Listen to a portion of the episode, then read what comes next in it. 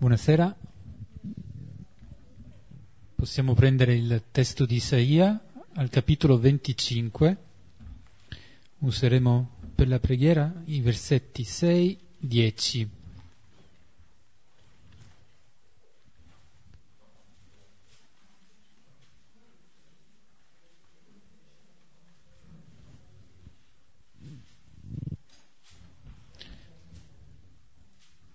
Come sempre pregheremo dividendoci in due cori. Nel nome del Padre, del Figlio e dello Spirito Santo.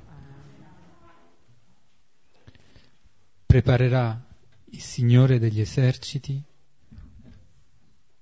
per tutti i popoli su questo monte un banchetto di grasse vivante, un banchetto di vini eccellenti, di cibi succolenti, di vini raffinati. Egli strapperà su questo monte il velo che copriva la faccia di tutti i popoli e la coltre che copriva tutte le genti. Eliminerà la morte per sempre. Il Signore Dio asciugherà le lacrime su ogni volto. La condizione di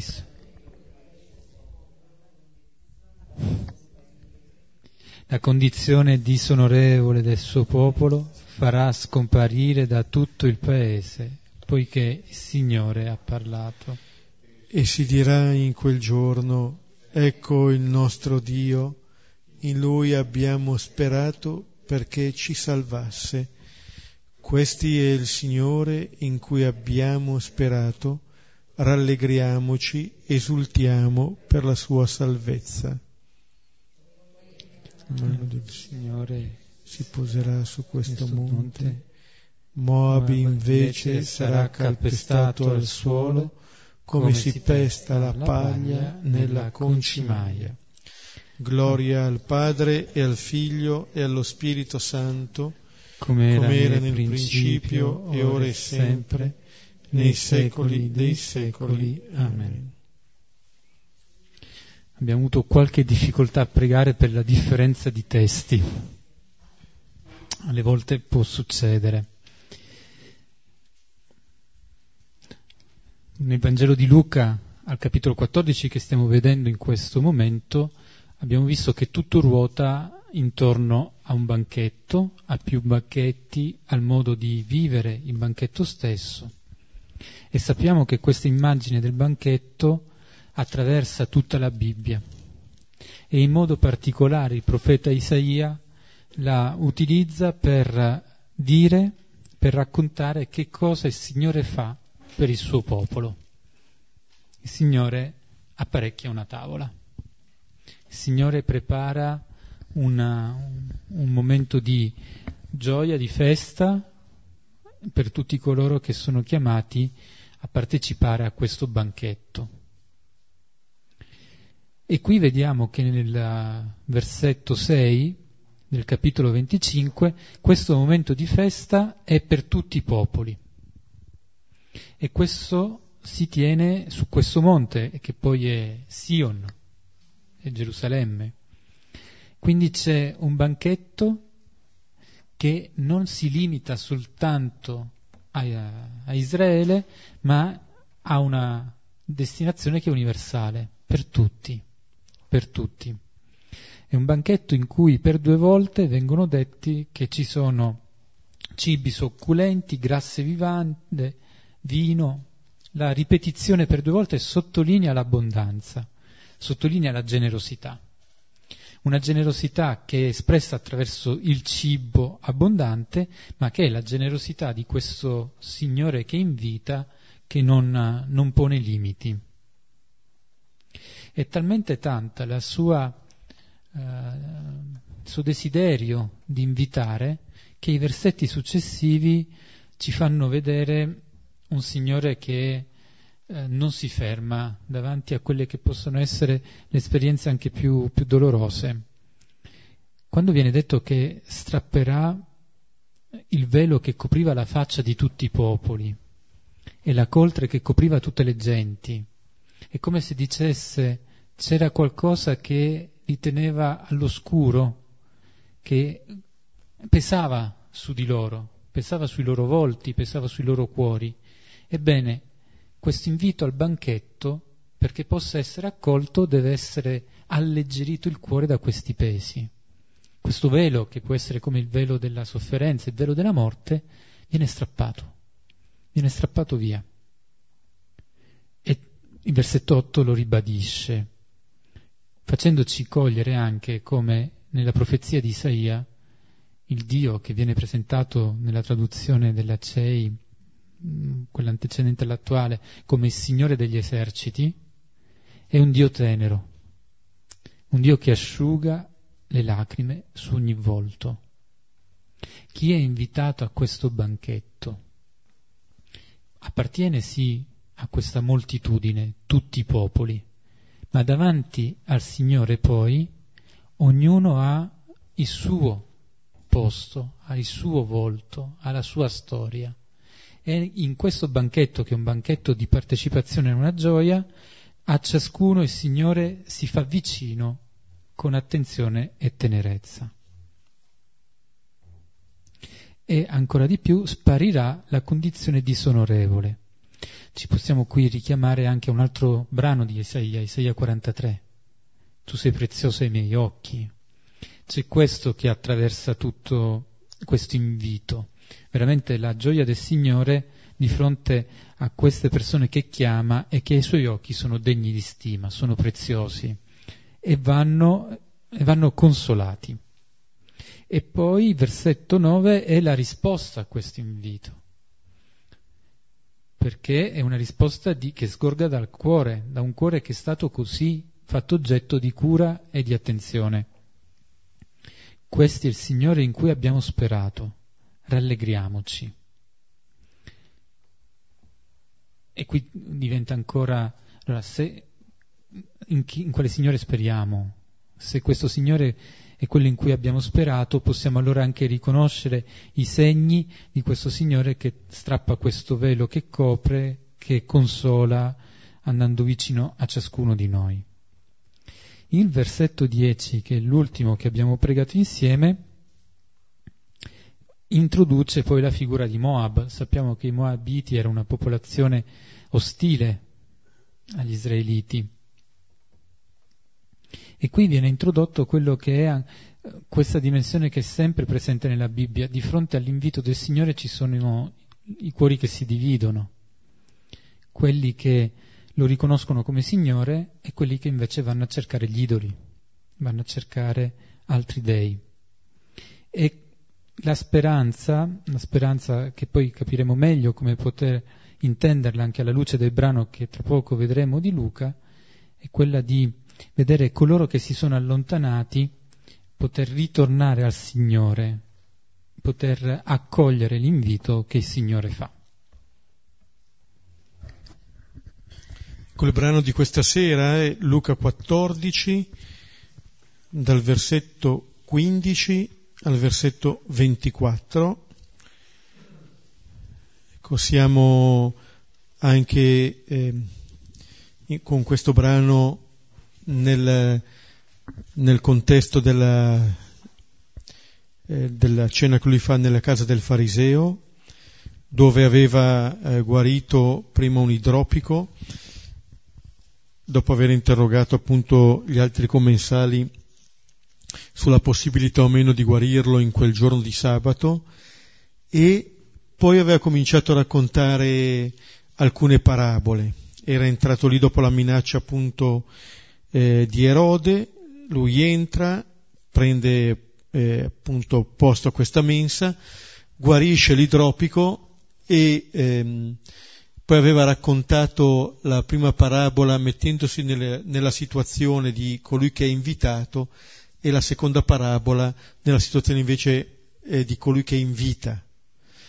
E vedevamo come ehm, le occasioni per le parabole vengono date dalle situazioni che, che si vivono ordinariamente. Gesù, per parlare del regno di Dio, parla della nostra vita di tutti i giorni come dire che il regno di Dio passa attraverso le cose della vita di tutti i giorni. Non è qualcosa che ci pioverà addosso dall'alto, ma qualcosa che ci viene incontro, ma che ci viene già incontro, come dire che ci viene data la possibilità in questa vita di vivere secondo questa logica. La, anche eh, il brano di questa sera sarà una parabola eh, che parla anche questo di un banchetto, per cui Gesù in un banchetto parla, ban- parla del banchetto. Eh. Il, ehm, il, il, brano di Isaia ci ha introdotto bene, anche il richiamo no, della, di questa salvezza, vi ricordate che al capitolo precedente anche di Luca si diceva la domanda sono pochi signore quelli che sono salvati? E il Gesù che parlava della porta stretta. Ecco, qui ritornano un po' eh, gli stessi temi, però con una prospettiva sempre più ampia. E possiamo ascoltare.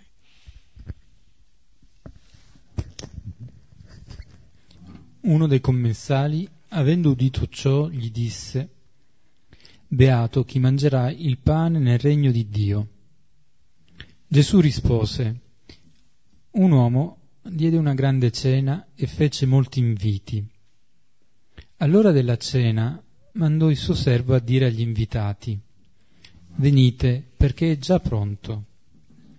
Ma tutti all'unanimità cominciarono a scusarsi.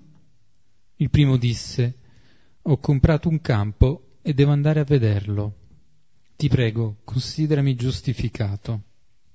Un altro disse, ho comprato cinque paia di buoi e vado a provarli. Ti prego, considerami giustificato. Un altro disse, ho preso moglie e perciò non posso venire. Al suo ritorno il servo riferì tutto questo al padrone. Allora il padrone di casa, irritato, disse al servo, Esci subito per le piazze e per le vie della città e conduci qui poveri, storpi, ciechi e zoppi. Il servo disse, Signore, è stato fatto come hai ordinato, ma c'è ancora posto. Il padrone allora disse al servo, Esci per le strade e lungo le siepi, insisti a farli entrare, perché la mia casa si riempia. Perché vi dico, nessuno di quegli uomini che erano stati invitati assaggerà la mia cena. Ecco, questa è, è, la parabola che ha ancora a che vedere con la mensa. Se la prima parabola che aveva raccontato, appunto, era la parabola di colui che è invitato, la seconda, colui che invita, in questa terza parabola è come una sintesi, perché parla sia di chi invita sia di coloro che sono invitati, mostrandoci come il banchetto di cui qui sta parlando Gesù è il banchetto del regno, dove è Dio che invita e invita tutti tramite l'invio di questo servo e lì vediamo le risposte che si danno. Però eh, quello che eh, è messo qui in evidenza è questo eh, desiderio eh, del Signore che questa casa si possa riempire. E Gesù racconta questa terza parabola che in un certo senso ci fa vedere come quella minaccia che i farisei gli avevano portato da parte di Erode, va via di qui perché ti sta cercando per farti fuori, non trova nessuno spazio in Gesù. Non solo si ferma a mangiare, ma racconta una parabola, e poi racconta la seconda, e poi racconta la terza. Cioè quello che Gesù fa non è dettato dalla paura, è dettato invece dal suo desiderio di far conoscere quello che è la logica del Padre. E mentre i farisei che gli hanno consigliato di andarsene sembrano quasi all'inizio almeno preoccupati della salvezza di Gesù, in realtà quando entra lo sorvegliano per vedere quello che fa per giudicarlo, eccetera. Hanno questa ambiguità di fondo. E Gesù racconta ancora una parabola eh, per offrire loro una, un'altra possibilità di, di guardare le cose, di intendere come vanno anche le cose a questo mondo. Perché parlare del regno di Dio significa poi parlare, sì, del dono che il Signore ci fa, ma anche di come questo regno possiamo già sperimentarlo in questa vita, attraverso queste situazioni ordinarie. Adesso vediamo i vari versetti. Leggiamo dai versetti 15 a 17. Uno dei commensali, avendo udito ciò, gli disse, Beato chi mangerà il pane nel regno di Dio. Gesù rispose, Un uomo diede una grande cena e fece molti inviti. All'ora della cena mandò il suo servo a dire agli invitati, Venite perché è già pronto. Ecco, Gesù parte a volte dalle situazioni che si trova a vivere e quindi da quello che vede, ma anche da quello che ascolta. E qui eh, le cose che ascolta sono le parole di uno dei commensali, che a sua volta ha ascoltato quello che ha detto Gesù, quale le ultime parole del, vers- del brano precedente erano quando dai un banchetto invita poveri, storpi, zoppi, ciechi e sarai beato perché non hanno da ricambiarti. Riceverai infatti la tua ricompensa alla risurrezione dei giusti. Quindi ha ascoltato queste parole che parlano di una beatitudine, di una vita piena di senso, realizzata, e lui riprende lo stesso termine, beato. Beato chi mangerà il pane nel regno di Dio. Lo stesso termine che aveva usato all'inizio del capitolo Luca per dire che Gesù era entrato per mangiare il pane in quella casa. Eh? E dice che eh, sarà beato. Ora, non sappiamo se questo si mette già nel numero di quel banchetto lì, se proietta quel banchetto che sta vedendo lui e i suoi amici anche nel regno di Dio. Le parole di Gesù non andavano eh, in questo senso, però nella, nella, ripresa che lui ne fa, eh, questo commensale è come se eh, guardasse già troppo al futuro, mentre Gesù aveva detto beato perché questi non hanno da ricambiarti. Adesso, nel presente, la puoi già sperimentare. Questo invece guarda, guarda avanti, guarda molto avanti. Una cosa forse l'ha compresa o comunque intuita, che quando si parla di regno di Dio, come abbiamo pregato con Isaia, eh, si parla di un banchetto. Si parla cioè di qualcosa che dona vita in tanti modi, nel cibo, nelle relazioni, nei dialoghi, negli affetti che si rinsaldano. Se non altro associa il regno di Dio con un'immagine di felicità, di beatitudine non dice associa il regno di Dio so, al tribunale, adesso ci presentiamo davanti al giudice. E anche qui sarebbe eh, da vedere un po', no? Eh, come ci immaginiamo questo regno di Dio. Se la porta stretta ci rimanda qualche immagine ancora, o se abbiamo di questo regno questa immagine della convivialità, diceva prima Giuseppe, di un Dio che asciuga ogni lacrima sui volti, ogni lacrima, non ne lascia perdere una. Questo è il regno di Dio. Allora questa, eh, questo commensale ha colto questo, quindi è qualcosa che dice di comunione, di gioia, di fraternità, di vita. Però eh, rimanda tutto questo al futuro. Se ricordate c'era stato al capitolo undicesimo la donna che sentendolo parlare ha detto beato il ventre che ti ha portato e il seno che ti ha allattato. Quella donna eh, parlava di una beatitudine verso il passato, questo verso il futuro, solo Gesù parla di una beatitudine già presente. E spesso anche nella vita è così, no? o si rimpiange il passato o si guarda solo verso il futuro, ma un futuro che ci immaginiamo poi, chissà che, come, ma dipende dall'oggi. E Gesù richiama che c'è una beatitudine possibile adesso, nel presente. Ecco, questo è, ehm, come dire, l'invito eh, del Signore, a non rifugiarci in un passato mitizzato, a non, eh, a non rifugiarci in un futuro idealizzato, ma cogliere quella che è l'occasione, perché ci sarà data l'occasione. Ed ecco che eh, Gesù risponde, cioè di fronte alla beatitudine di questa persona, è come se Gesù si sentisse interrogato, come se quella beatitudine fosse in realtà una domanda e occorresse dare una risposta a questa domanda.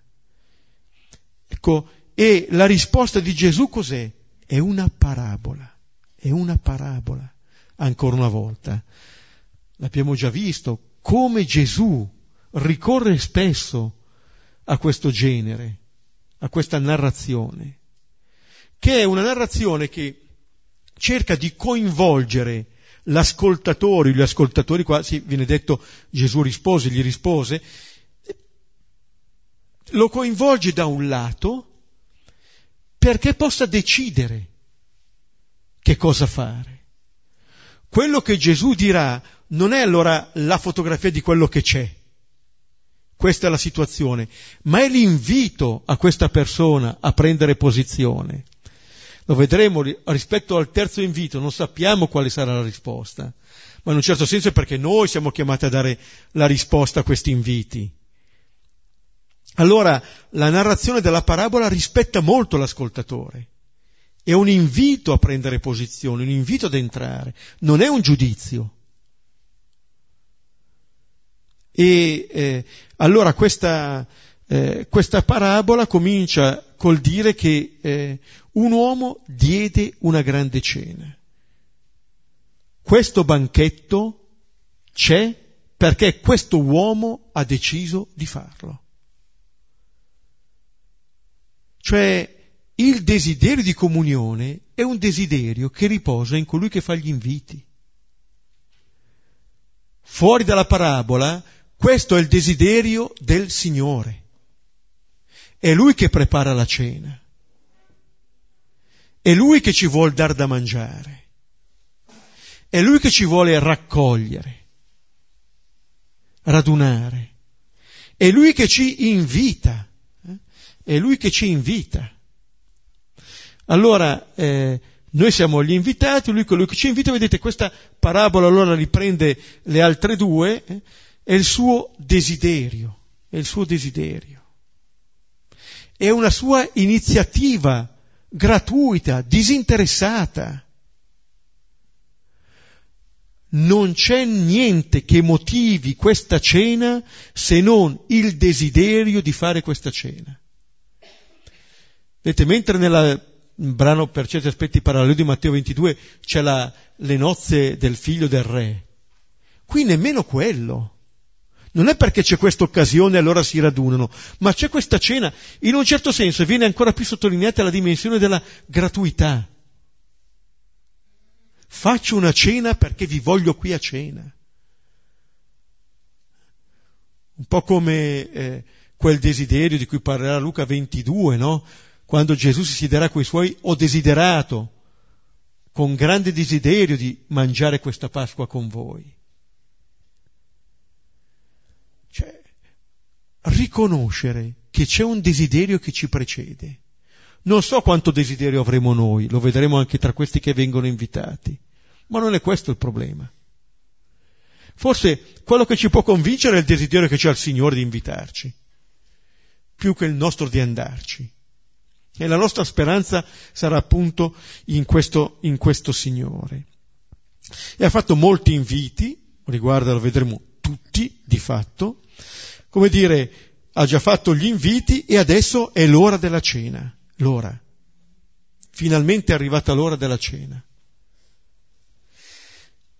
Ecco, questo è un termine che senza avere la pregnanza che avrà nel Vangelo di Giovanni, quello dell'ora, ritorna anche in Luca e ritorna nella passione. Eh? Appunto l'ora di sedersi a tavola, questa è la vostra ora, l'impero delle tenebre. Cioè per Gesù il banchetto è quando lui non solo prepara la cena, ma quando lui è il nostro cibo. Questa è per lui la gioia. Condividere così fino in fondo, donarsi fino in fondo quando non dono più qualcosa, eh? ma io mi dono. Sant'Ignazio nella contemplazione d'amore, che è l'ultima contemplazione degli esercizi, dice guarda, riconosci tutti i doni che il Signore ti fa e come allora il Signore desidera darsi a te. Come dire, l'attenzione va subito sul donatore. E qui allora prepara questa, questa grande cena, qui vedete già in quella reale che sta vivendo Gesù è cominciato questo dialogo tra lui e il fariseo, questo commensale, non lascia cadere nulla Gesù, eh? e poi dice appunto, fece molti inviti. Allora eh, l'invito e poi l'ora e venite, è già pronto, è già pronto. Non dobbiamo fare nulla, l'unica cosa che siamo chiamati a fare è accogliere questo invito, un invito a cena. Questo servo che va a dire questo, queste persone eh, già le conosce, è già pronto vuol dire che nella presenza di Gesù tutto è già pronto. Non c'è più nulla da attendere, non c'è più nessuno da attendere. È lì. Quello che Gesù dice all'inizio della predicazione, il tempo è compiuto, il regno di Dio è vicino. Convertitevi credete al Vangelo, venite a cena venite a cena, adesso. Questo è il momento decisivo, eh? è già pronto. Allora, quello che siamo chiamati a fare è quello che siamo chiamati a fare ogni volta che l'amore sotto tante forme ci raggiunge. Va accolto, riconosciuto e accolto. Non si merita, e infatti è già pronto, siamo chiamati ad accoglierlo. Questa cena è già pronta e l'invito ci viene portato. Ecco, questo è eh, sia nella preparazione della cena, sia nell'invito portato da questo servo, c'è consegnato il desiderio di Dio.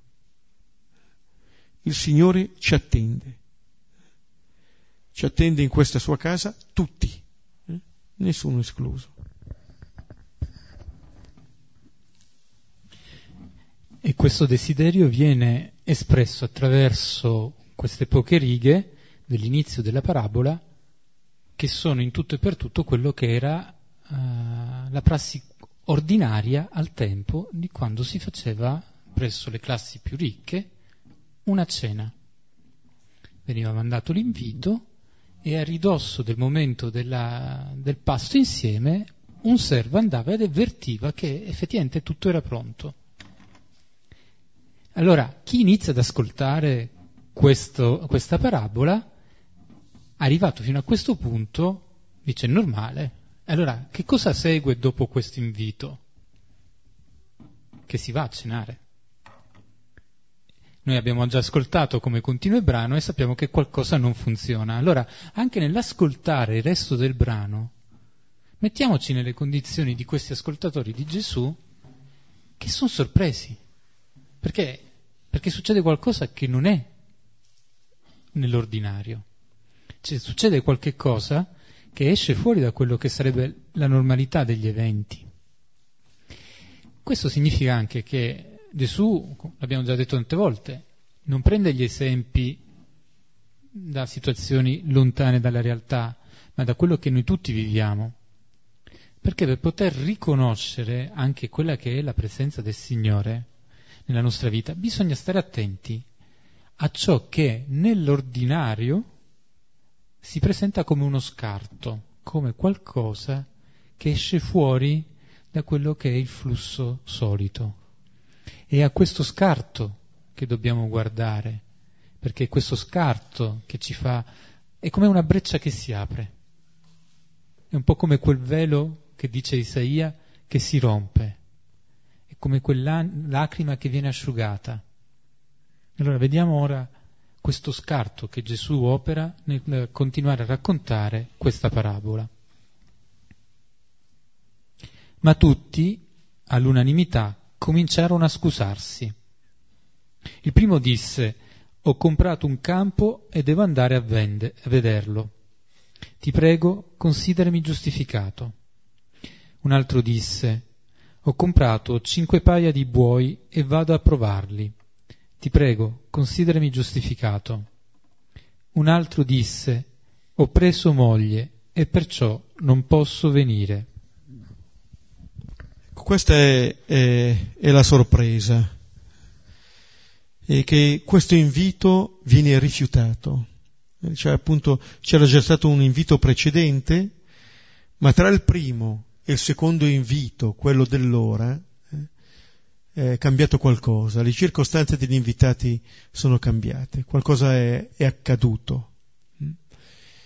E allora ci fermiamo un po' a vedere questo, no? E sorprende perché dice tutti all'unanimità eh, cominciarono a scusarsi. Uno diceva tutti all'unanimità, dice finalmente una cosa che fanno tutti insieme.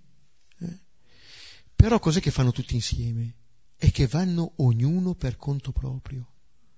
Non è che questa unanimità eh, li raccolga, li aggreghi, li disgrega. È una dispersione. Eh? Come dire, non accogliendo l'invito al banchetto, c'è una dispersione, ognuno va per conto proprio, per conto proprio. Eh? E vediamo, allora cominciano a scusarsi. E eh, quello che vediamo è che queste scuse non è che siano poi per cose che sono negative. Non che dice scusa, devo andare ad ammazzare una persona, non posso, devo andare a rapinare una banca, non posso. Devo... No. Ho comprato un campo, i buoi, ho preso moglie. Ora, qualcosa un po' può non tornare, perché dice ho comprato un campo, devo andare a vederlo. Beh, potevi andare a vederlo prima di comprarlo, non sei, che, non sei un grande affarista. E se hai comprato cinque paia di buoi, devi andare a provare, non li hai provati prima di comprarli, anche qui lasci un po' desiderare. Eh? Però vedete, è un po' sottolineare che sono scuse che da un lato non reggono, però attenzione, perché le cose che accampano come scusa sono le cose doverose che uno fa. Il campo dice delle nostre proprietà, dei nostri beni. I buoi dicono del nostro lavoro, di quello che ci aiuta a vivere. La moglie ci parla delle nostre relazioni. Proprietà, lavoro, relazioni, è la nostra vita. Il rischio qual è allora? Che la nostra vita diventi il maggior ostacolo a cogliere il senso della stessa vita. Ci può essere un disordine nelle cose doverose che possiamo fare. Qualcosa che capovolge il senso della nostra vita. Questo dice il rifiuto di queste persone, che sono, non perché erano tra gli invitati, sarebbe stata una sala ben piccola quella da riempire, ma tre per dire questi, con queste obiezioni sono comprese tutte le obiezioni, ricordatevi quando Gesù incontra i tre che ha appena cominciato il cammino verso Gerusalemme. Così anche adesso.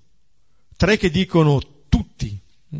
E sono motivi appunto seri, ma dall'altra parte ci dicono, ma quando la parola di Dio entra nella mia vita quotidiana, cosa le dice?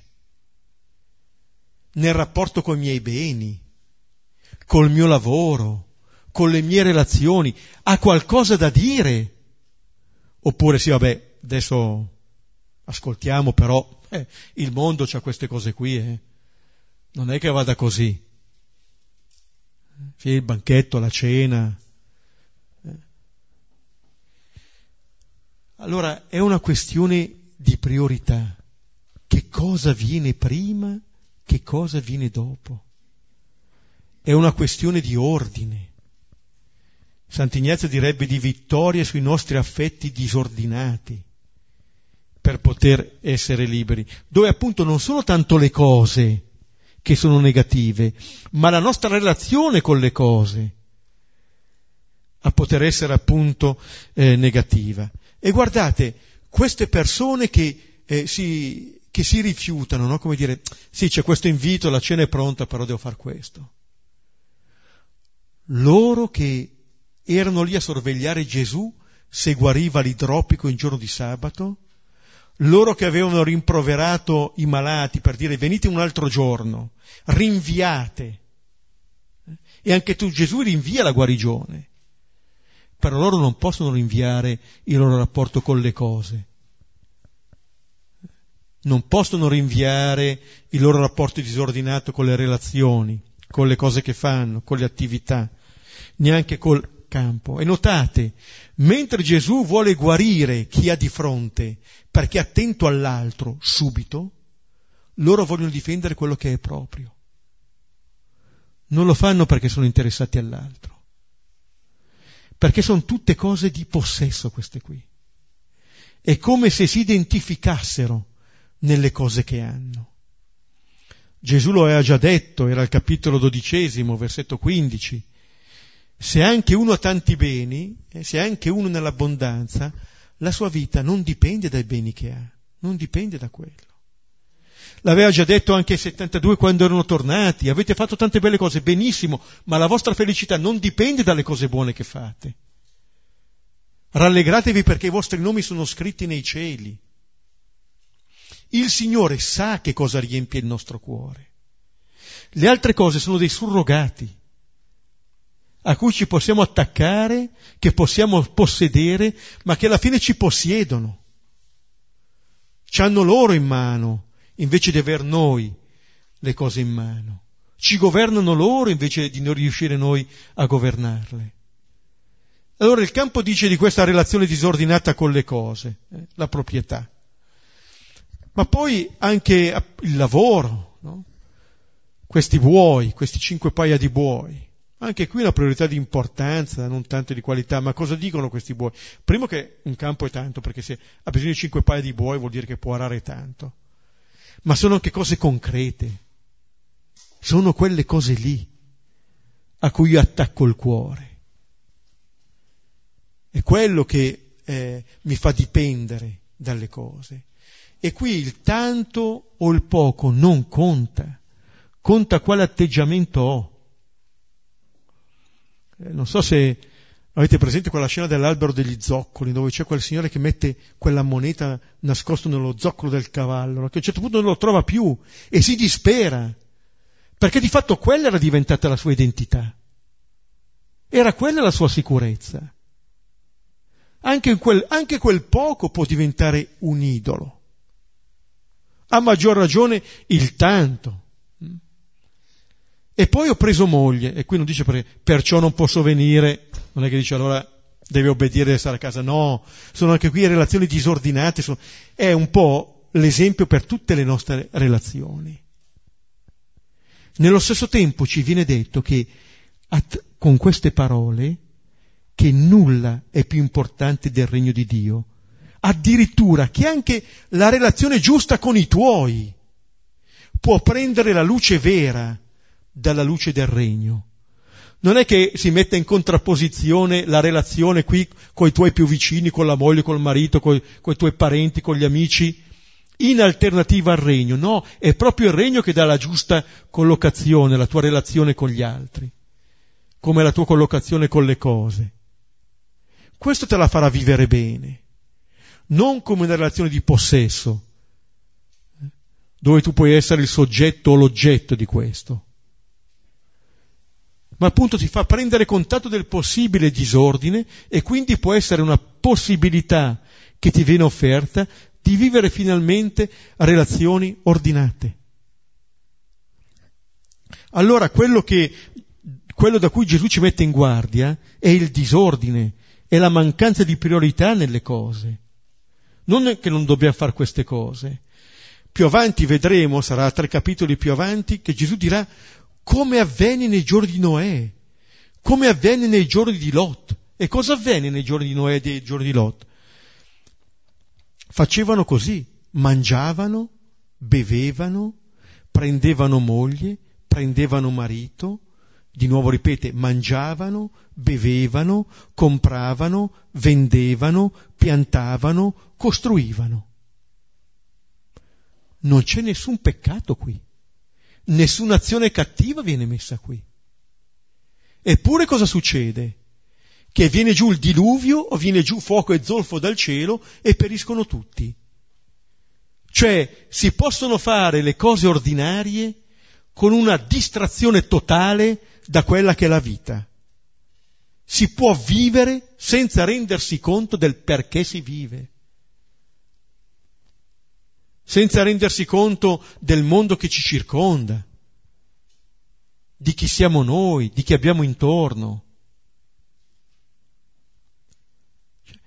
Non è che Gesù punisca queste persone, come questi che all'unanimità vanno ognuno per conto suo, ma andare ognuno per conto suo è l'inferno su questa terra. Questo è il fuoco che viene giù dall'alto, che ratifica quella che è la situazione di fatto. E allora Gesù dicendo queste cose ci dice guardate che c'è qualcosa d'altro, qualcosa in più. Questa accoglienza ti farebbe dare il senso giusto alle cose che fai, ti farebbe tornare al rapporto giusto con i beni, con le relazioni, col tuo lavoro. C'è un amore che può eh, compiere ogni cosa, che ti può guarire gli occhi. Uno potrebbe dire, ma noi non facciamo nulla di male. È vero, benissimo, ma non basta. Per vivere bene non basta non far nulla di male, bisogna vivere bene. È un passo in più, altrimenti cercherai la salvezza da quello che la salvezza non ti può dare.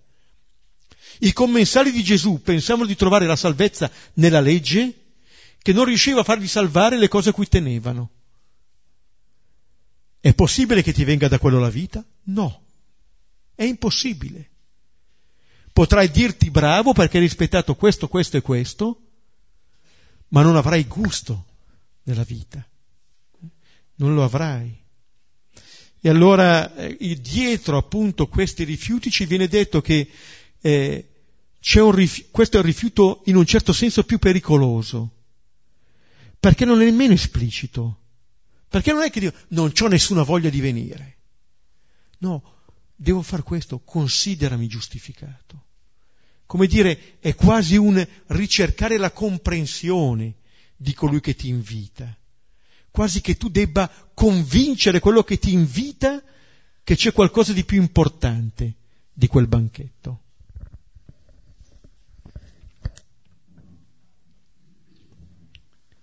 Proseguiamo con il versetto 21. Al suo ritorno il servo riferì tutto questo al padrone. Allora il padrone di casa, irritato, disse al servo, esci subito per le piazze e per le vie della città e conduci qui poveri, storpi, ciechi e zoppi. Ecco, il servo va, riferisce tutto al padrone, possiamo immaginare l'attesa di questo padrone e poi l'arrivo di questo servo, però vedete, questo padrone non cade in depressione. Eh? non va a far uccidere gli altri, non cade in depressione lui. Vedete, il desiderio che lo abita è un desiderio che, che rimane. È molto più forte della delusione che prova il desiderio che ha. Perché il, la delusione che prova non è una delusione verso se stesso. Lui quello che voleva fare l'ha fatto. Ha preparato la cena, ha fatto gli inviti. Semmai sarà un po' deluso, ma guarda, non hanno ancora capito questi qua. Ed è il motivo per cui sta dicendo questa parabola Gesù. E rilancia come sarà la dinamica degli atti degli apostoli. Di fronte al rifiuto eh, diventano ancora più ampi gli orizzonti. Di fronte alla persecuzione la parola si diffonde ancora di più. C'è questa dinamica strana, la parola di Dio, il regno di Dio, si apre. Così come questo eh, padrone si apre anche a nuove relazioni. Allora dice, esci, esci. Per far entrare bisogna uscire. Questa è la dinamica del servo. Deve uscire per far entrare. E eh, deve andare nelle piazze, eh, nella, per le vie della città, e chi deve condurre lì? Poveri, storpi, ciechi, zoppi. Lo stesso elenco, eh, con, con una sola variazione tra il penultimo e l'ultimo posto che abbiamo trovato al versetto 13. Al contrario, quando dai un banchetto, invita poveri, storpi, zoppi, ciechi. E sarai beato. Ecco, raggiunge tutti, anche quelle categorie che sono dimenticate, quelle categorie che non hanno diritto, come dire, proprio perché arriva lì l'invito, si capisce che è un invito per tutti e poi si andrà ancora oltre. Nessuno ha diritto di entrare in quel banchetto. Per questo tutti sono invitati a quel banchetto. Tutti attraverso quella porta stretta, che diventa un po' come l'invito. La porta stretta qual è? È che siamo tutti invitati a quel banchetto lì. Se qualcuno pensa di averne diritto, che stia fuori. È quello che diciamo ogni volta che partecipiamo al banchetto dell'Eucaristia. La Chiesa nella sua sapienza ce lo fa dire all'inizio della messa e prima di ricevere il pane, che non siamo degni, che non siamo lì perché ne abbiamo diritto, che siamo lì perché c'è questo Signore che ci cerca, fino in fondo, fino a quando non ci trova, fino appunto alle vie, alle piazze, eh, ovunque fino appunto a raggiungere quelle categorie o quelle parti di noi che finalmente hanno il cuore così, che non hanno nessun diritto ad accampare, che non hanno nessun altro motivo per dire guarda non posso venire, che dice vengo, vengo. In un certo senso questo Signore sta aspettando qualcuno che risuoni del suo stesso desiderio di comunione, del suo stesso desiderio di vita. Qualcuno che vinca questo isolamento, qualcuno che renda piena la nostra vita. Allora, eh, questo padrone, da un lato è vero che è irritato, dall'altro è vero che questa irritazione non lo chiude in sé, ma anzi spalanca ancora di più le dimensioni del suo invito.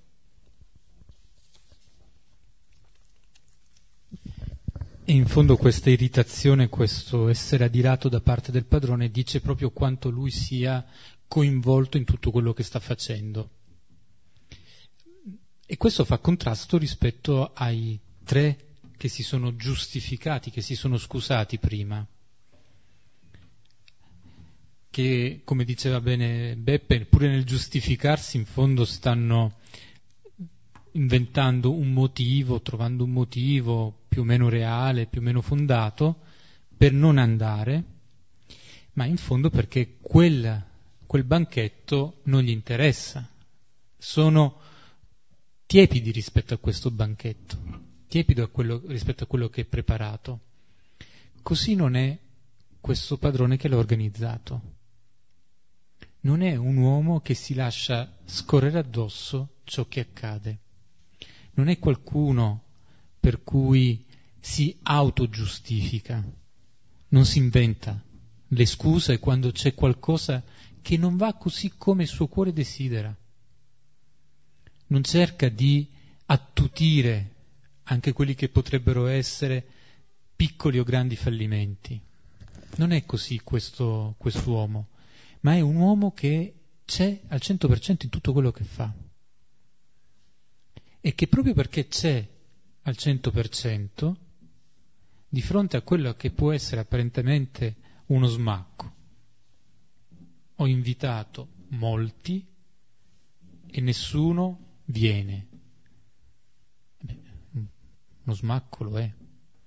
Pur di fronte a questo, proprio perché è al 100% coinvolto e ha da dare, come dice Beppe, non si sta chiudendo. E allora questo dell'essere al 100% dentro quello che si fa ci riporta di nuovo alla beatitudine per il tempo presente e non per il futuro e non per il passato, non per l'ideale. Essere al 100% in quello che viviamo. E allora vediamo ora come continua la parabola. Il servo disse, Signore, è stato fatto come hai ordinato, ma c'è ancora posto. Il padrone allora disse al servo, esci per le strade e lungo le siepi, insisti a farli entrare, perché la mia casa si riempia. Ecco, qui vediamo il servo che torna per la seconda volta e, e dice che ha eseguito l'ordine, ma aggiunge una cosa, ma c'è ancora posto.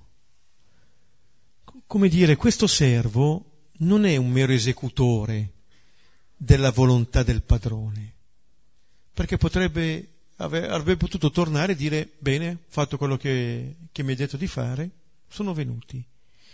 Ma gli dice, c'è ancora posto. Come dire, questo servo è entrato nel cuore del suo padrone, è abitato dallo stesso desiderio. Come dire, se ci sono ancora posti, eh, vuol dire che bisogna fare ancora inviti. Perché, lo dirà anche il padrone, perché la mia casa si riempia. Cioè, è impossibile che la gioia sia piena se la casa non è piena. È impossibile che la gioia sia piena se manca qualcuno. Questo padrone, o meglio questo padre che fa gli inviti, non può essere contento se manca qualche figlio. Non sarebbe gioia piena. Se manca qualcuno, manca qualcosa alla sua gioia. Ricordate quello che Gesù diceva a Gerusalemme, eh? paragonandosi alla chioccia. Quante volte ho voluto raccogliere la, tua, la mia covata, i pulcini. Questo è il desiderio del Signore, di creare appunto questa comunione, di essere lì. Eh? E allora per questo di nuovo eh, dirà al servo di uscire, ma perché? Perché quella casa va riempita, perché deve avvenire quello che è avvenuto per Abramo, che viene portato fuori dalla tenda, gli dice conta le stelle se riesce a contarle. Così la discendenza, così è quella casa. Questo è il desiderio del Signore. E in questo il servo mostra eh, di aver compiuto l'uscita fondamentale, perché l'uscita del servo fondamentale non è quella di casa. Quel servo, come quel padrone lì, è uscito da sé questi sono talmente liberi che sono in grado di vedere gli altri, quello che i tre che hanno rifiutato non sono ancora in grado, perché non sono ancora così liberi. Gesù è libero, è talmente libero da vedere l'idropico di fronte a sé, come ci sottolineava Giuseppe, l'uomo idropico di fronte a sé. Gli altri non lo vedono, vedono solamente un caso e soprattutto la trappola per Gesù. Allora per vedere così bisogna essere liberi dentro, altrimenti non le vediamo le cose. Ci passano davanti agli occhi senza che noi le vediamo. E l'altra cosa che notiamo è che eh, più doniamo eh, questo, eh, quest, questo invito, questo amore, più la casa si ingrandisce. I posti si moltiplicano. Più entrano persone e più c'è posto. Come la moltiplicazione dei pani. Più ne diamo e più ce n'è la, la mentalità opposta di quelli che si attaccano alle cose, al campo, al lavoro, alle relazioni, per paura di perderle. E invece chi entra in questa relazione così come sta entrando il servo, scopre questo, che c'è ancora posto. Sono arrivati e c'è ancora posto. Allora esci, esci, fuori dalle mura. Eh? C'è lì librettini lì sconfinati. Proprio così, uno sconfinamento, oltre le mura. Non ci sono più barriere dove queste barriere non sono solamente barriere fisiche, eh? sono anche muri, ma sono quei muri che ci portiamo anche dentro, quelli un po' più difficili eh, da far saltare. Però, come dire, è questa l'insistenza, non la costrizione della violenza, ma appunto lasciati raggiungere da questo invito, da questo invito alla festa, da questo invito al banchetto, che vuol dire un modo nuovo di vivere, un modo nuovo di intendere le, eh, le relazioni. Ecco, e, dicevo, questo ultimo invito no, non viene detto né come viene fatto né come sarà accolto, non lo sappiamo in un certo senso, l'ultimo versetto poi ce lo dirà, eh, è un invito che attende la nostra risposta.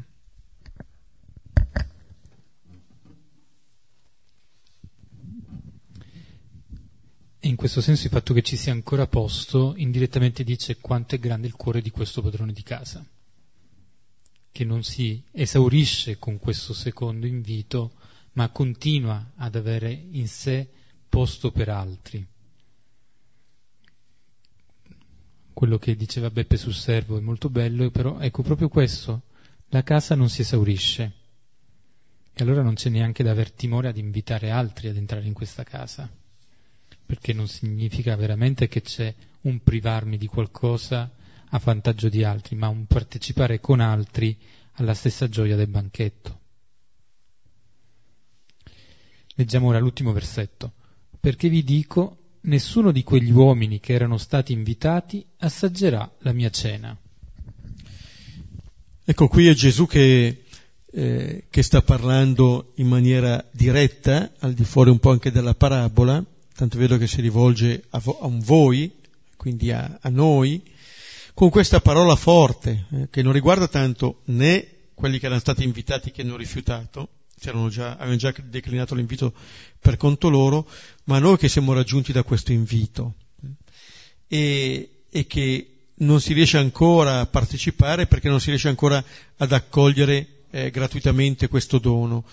E questa parola, benché forte, non mostra tanto un desiderio di punizione, anche perché Gesù non avrebbe raccontato la parabola. Gesù racconta la parabola esattamente per offrire un'altra possibilità, non per chiudere ogni possibilità. Non vuole mm, mai che si chiudano le situazioni, mm, ma appunto perché attraverso questa parabola si possa modificare la situazione presente. Perché di fronte a questo Gesù io possa accogliere l'invito del Padre. E allora vediamo che c'è questa volontà eh, positiva eh, di, questo, di uomo e qua di Gesù che ha la meglio su ogni possibile delusione. Allora dire che, eh, appunto, non sapendo come si chiuderà nessuno di quelli che erano stati invitati a assaggiare la mia cena, vuol dire bene, allora accetterò questo invito, andrò ad assaggiare la cena come quando messi di fronte a una possibilità che le cose non vadano bene, dico bene, questo è il monito che ci voleva, perché finalmente accolga questo invito. E allora riusciamo a comprendere che da parte di Gesù il raccontare la parabola è un atto di enorme fiducia. È come dire, io non rinchiudo le persone nelle fatiche e neanche nel rifiuto che mi hanno fatto finora è un atto di fede e di fiducia nelle persone a cui vado. Che sia vicino, che sia nelle vie della città, che sia oltre le mura, questo invito ci arriva e sarà sempre lì, pronto. Il fatto appunto che non si chiuda qui la parabola lascia aperto lo spazio alla nostra risposta. E ora possiamo prendere qualche minuto per rileggere con calma il testo che abbiamo visto stasera e poi eventualmente qualche condivisione o qualche domanda.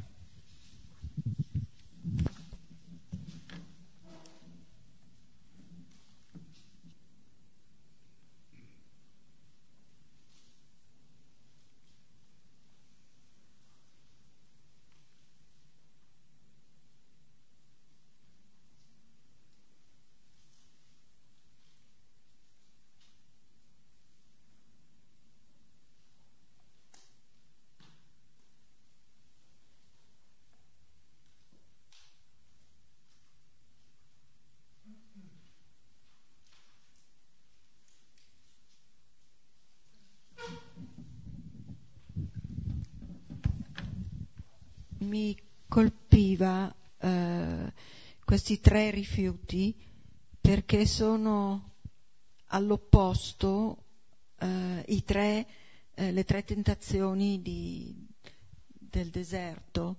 E quindi eh, il fatto che appunto eh, non si capisca eh, qual è la, la via d'uscita, diciamo, della, eh, per trovare la, veramente la, la, gioia della vita è, è, è la resistenza a questa, eh, a questa vocazione o comunque a questo desiderio di non cedere alla tentazione. Eh, lo trovo molto, molto significativo in questo brano.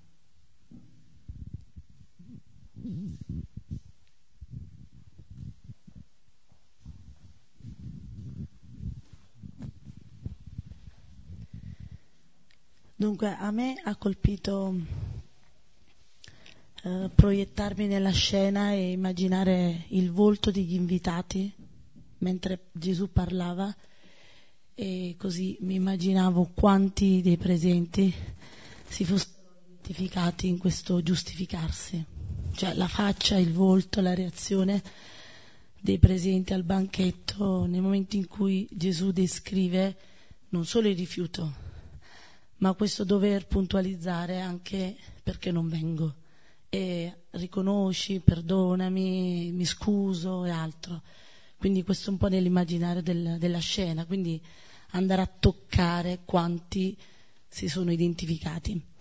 E l'altro punto invece più in senso positivo che mi ha colpito è che bel dialogo che c'era tra il padrone e il servo, perché il servo dice eh, ho fatto come mi hai ordinato, quindi sta nel suo ruolo, ma quando poi dice ho notato che c'è ancora posto questo aver osservato con lo sguardo, e con le azioni, con la partecipazione.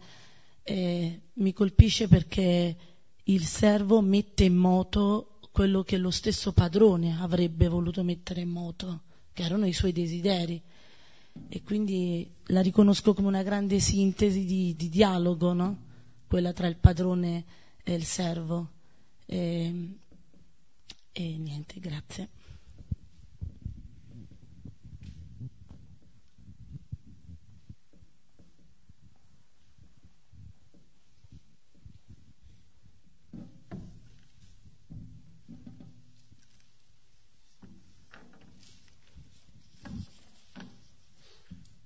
Io eh, invece riflettevo sul fatto che, appunto sul tempo presente, no? che viene molto fuori, almeno da questa, da questa lettura, il fatto che eh, noi abbiamo una, credo, una forte difficoltà a vivere il presente, forse è il tempo più importante, proprio perché distratti da tutto ciò che dobbiamo organizzare per quello che pensiamo sia il futuro, quando invece questo banchetto sembra che diciamo che lo riceviamo tutti i giorni questo invito e noi tutti i giorni rinviamo tutti i giorni troviamo, troviamo una motivazione più o meno valida per inviare, proprio perché facciamo fatica a vivere questo presente.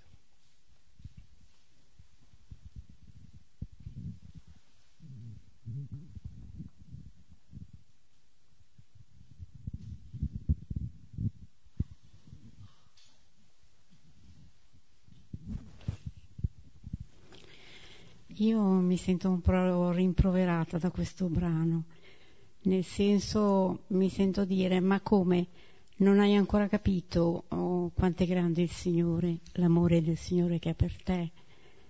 Eh, fa, mh, mm, ti vuole nella sua casa, imbandisce un banchetto, insomma il suo desiderio siamo noi. E io ancora vivo invece altrove.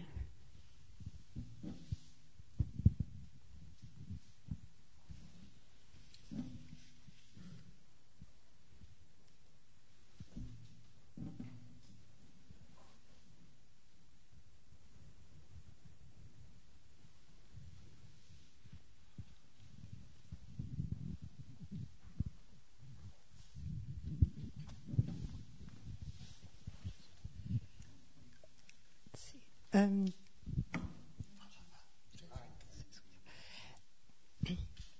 qui il Signore ci sta chiedendo di farci una domanda che è qual è il desiderio che ci abita?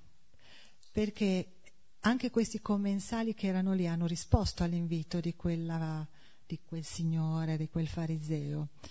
Però forse si devono domandare qual è stato il loro desiderio, perché erano lì.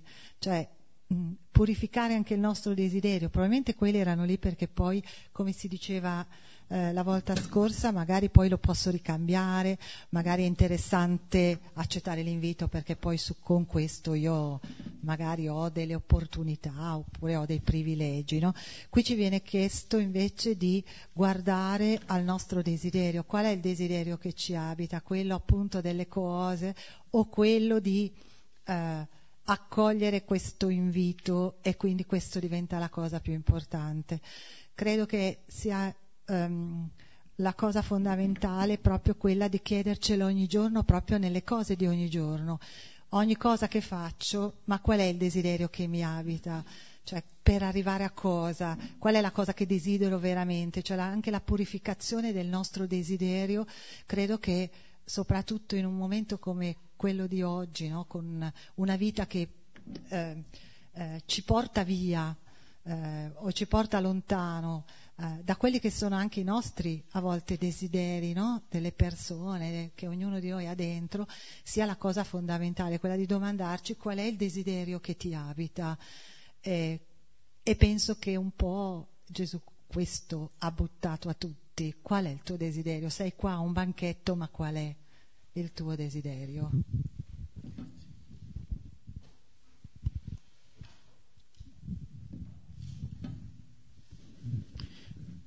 Concludiamo pregando insieme un Padre nostro. Padre nostro che sei nei cieli, sia santificato il tuo nome, venga il tuo regno, sia fatta la tua volontà, come in cielo, così in terra.